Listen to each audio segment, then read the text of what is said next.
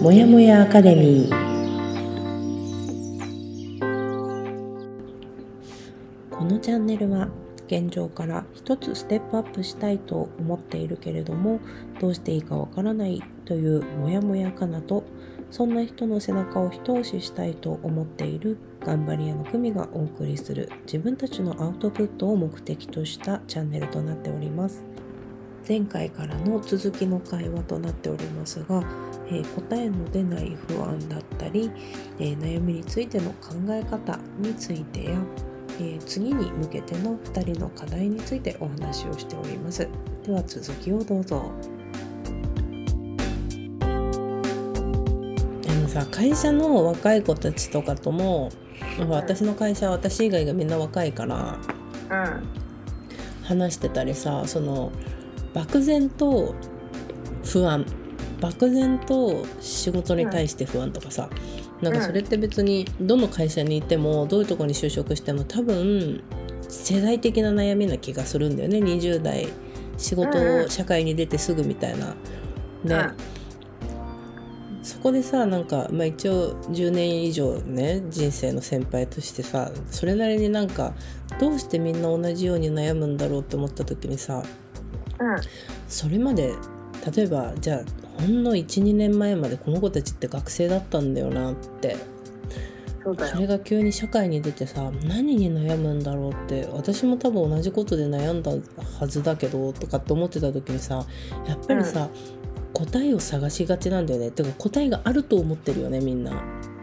社会に出た時にこれを、まあ、みんなだし自分私も思うよいやそうそれがさいまだに私たちだってあるじゃん。やっぱりこれやったら正解なのかなとかさ、うん、そこのさなんつうんだそのあの思考のさ考え方を変えないといかんだろうなって私もいまだになんか日々言い聞かすことっていうかあの、うんうん、誰かしらなんかどっかでさ誰かがさこの私のやってることをさ見てる感覚があるわけ私。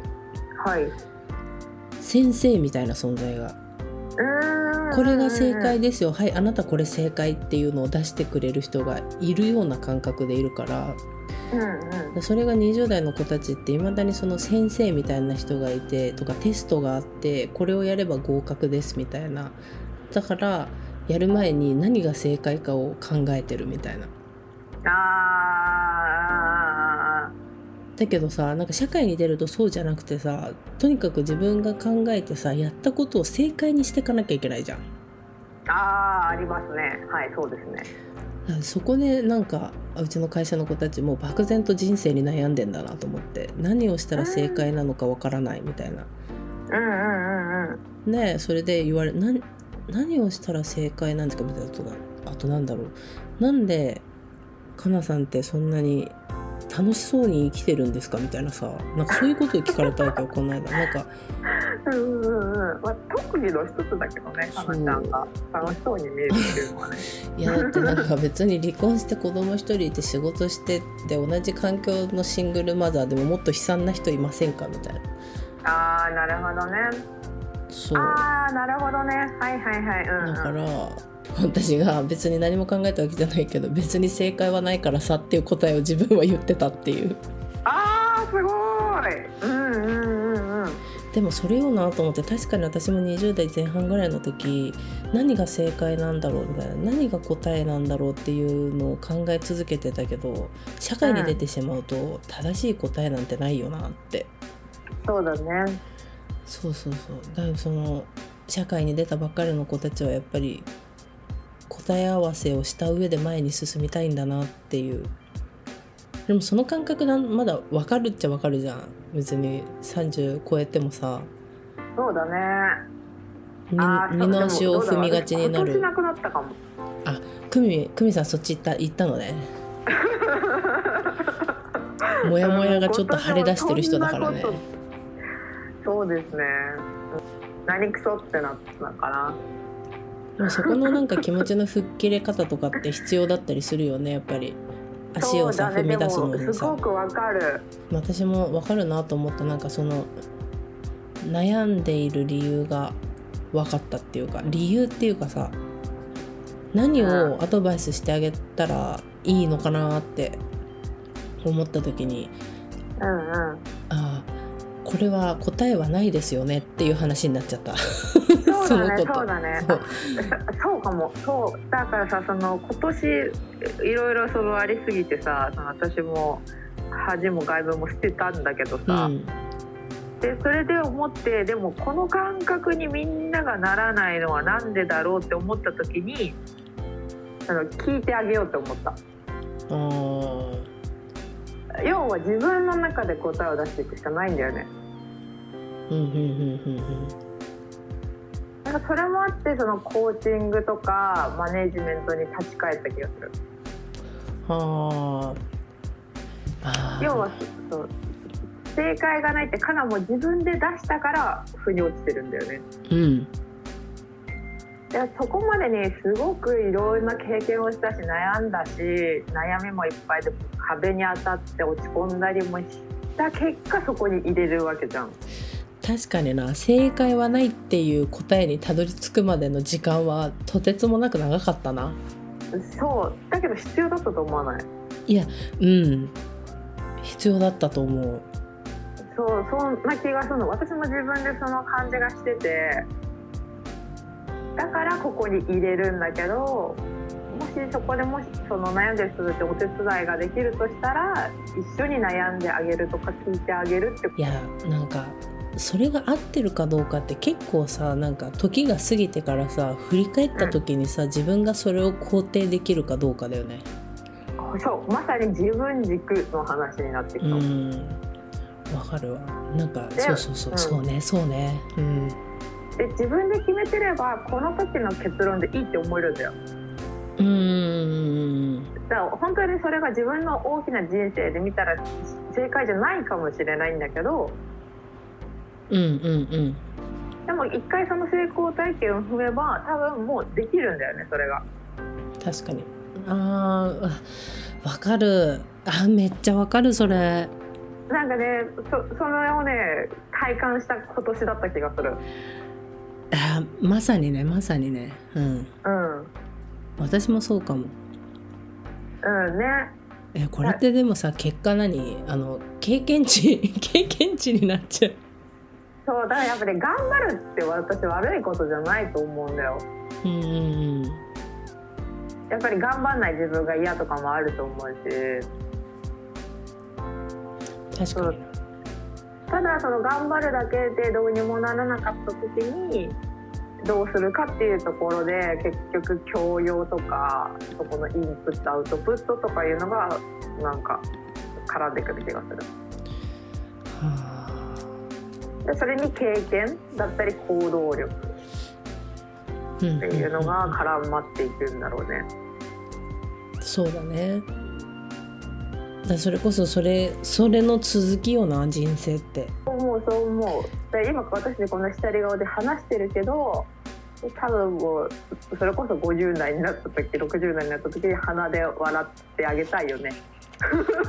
もうでもそういうその自分でいたいよね未来のその10年先とかでいたらこの10年前の今を思ったら同じことを考えててもベース一緒だけどまたさらに違う一歩二歩三歩先行った考え方ができてる自分でいたいよね先に、それこそ螺旋螺旋じゃん。こう。螺旋でね上がっていってるね、うん、厚みがある状態に。なれると思うよまあまあそのためそのためのこれっていう感じもあるしね。そうですそうです。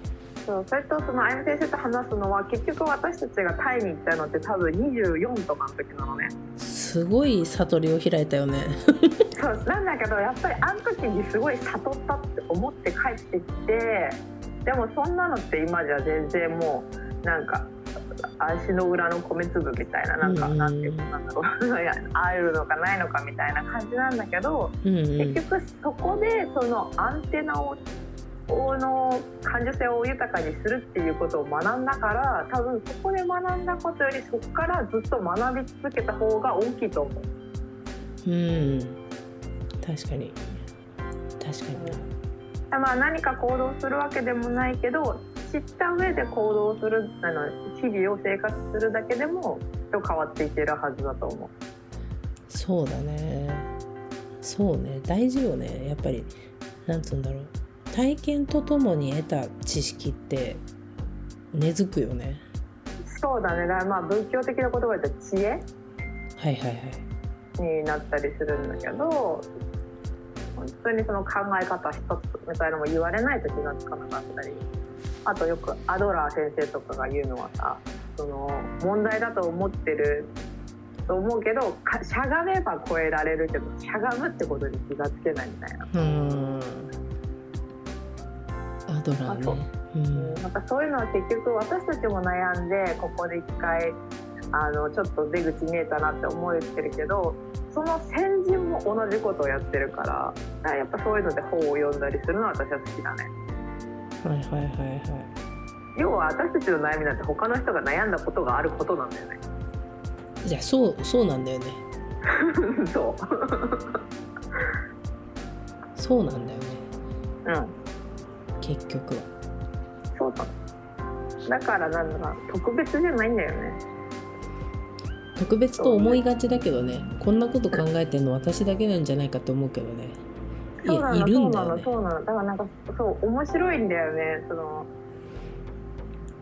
なんだろう。成功した時とかは当たり前って思うのに失敗した時だけ自分だけとか思っちゃったりすることはよくある気がする。あるそれある。ね。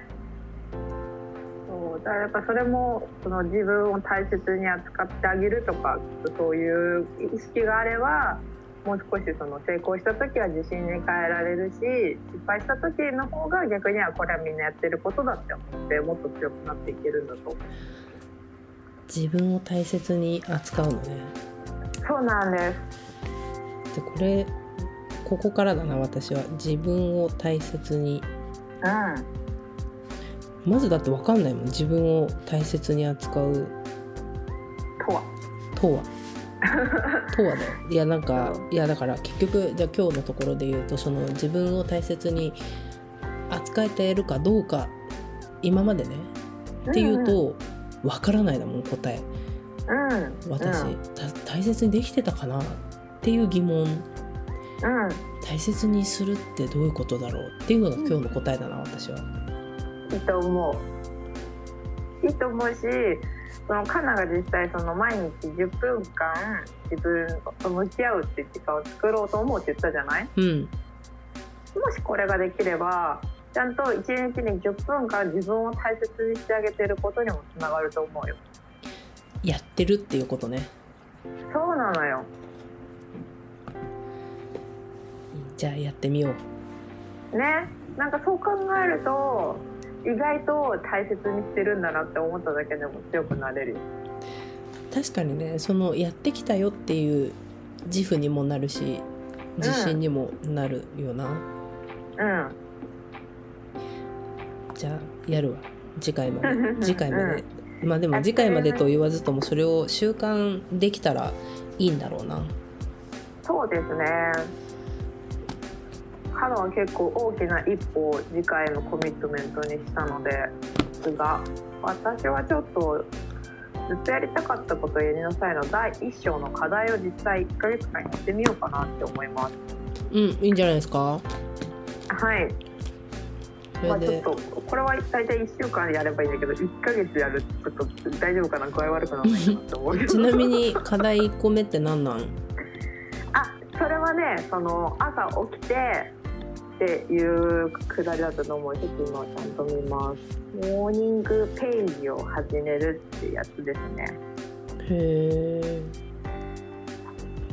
あそうだその前にねアーティストになる契約っていうなんかまあ結ぶ まあコミットメントアーティストチャイルドと契約するのね。そうそうそうそう。まあそれはちょっと次回さかなちゃんと一緒にやるとちょっと私はこの課題を先回りしてやってみるのはこれから毎朝目覚まし時計を30分早くセットして早起きし手書きで3ページ心に浮かんでくることをそのまま書き連ねる。書いたものを読み返さないこと。他人にも見せないこと。できれば封筒にそれを入れておくかどこかに隠しておくと良い。このモーニングページはきっとあなたを変えるだろう。へえこんな感じのものになっておりまそれなんて言ったっけ？あゆみ先生それ言ってたよね。すそうやってんだよね。ちゃんと。でもそれそれもさいろんなところで聞くよね。あそう。うん。朝やりなさいって。朝。とにかくノートにうん。何の脈絡もなくてももう何も考えなくてもいいから頭の中に浮かんでることとか感情とかを全部書くって。えー、やろうかな少したら電車に乗る時間が長くなれるからうん。電車で通勤してる時にやろうかな。まああの久美さん仕事柄もともと早起きなんですけど。ちょっとこれから30分早くは無理。夜になっちゃうともしたらみんなが寝る時間だぜそれ。そうになっちゃうんで。なんでやっぱりちょっとそれはまあでもそれをね時間をどどっかそのいいよね。通勤時間に当てるとかね。いい気がするわ、してみようかなって思います。じゃあちょっと2人ともそういう感じだね。私もやもやかなさんはとにかく自分を大切に扱うための第一歩として自分と向き合ってみますパリピールそうでパーティー好きなんだよ、そうだね。パーティーアニマル。今できないけどパーティそうね。ーはい。で頑張り屋さんの組は第1週目の課題に取り組みたいと思います。やってみましょう。はい。はい。こんな感じで第1回目の収録を終えてみようかと思いますが、かなさんいかがでしょうか？はい。いやー思いのほかなんかすごいあの初回からディープになってしまって。ただね。しまってじゃないよ。慣れたので。そうそう慣れました 慣れました。まあでもね、うん。あのじ実はまあこう収録をする前にも何回かやってるじゃない？朝。はい。組と、えー週末とか休みの日の朝に5時半とかからやるっていうこれがすごく私好きで。うんうんうんいや本当にねこれがあると起きれるし。いやちょっと今日起きれてないけど。今日起きれてないけど。でもこの思考そうそうそう。朝にねこういうことをできるのはとてもすっきりする、ああううん、いいん、ね。すっきりするし。街がね起きてない時にね。そうそうそうそうそう。でなんかこれが習慣化できたらいいなって思いますね。でこうやってなんか人に聞かれるかもしれないっていうね。もしかしたら。うん。っていうところの全然うまくまだ話せてないけどなんかこれがうまくいいコンテンツ化してったらいいなと思いますね。あありがとうございます。ただ必要な人に届けばいいなとか、まあ、お楽しんでくれる人がさいたらいいなって思います、あいいですね。同じようなことを私も感じましたね、うん。本当にね、まもやもやしてる話を聞いて安心してもらったりできないかなみたいのが。そうそうそう。あの自分だけじゃないんだなっていうふうにさ私たちみたいにさ思える人がいてくれたら。ああそうですねそうですね。そのためのもやもやアカデミーなんでうんうんもやもやさんたちがねうん集まる。もやもやさんたちが集まってそうだねっていうふうにさ思えたらうんうん。いいですよね、いいと思います。な感じでまとまっちゃっていいのかな？はい。良いかと思います、はい。またねー。また次回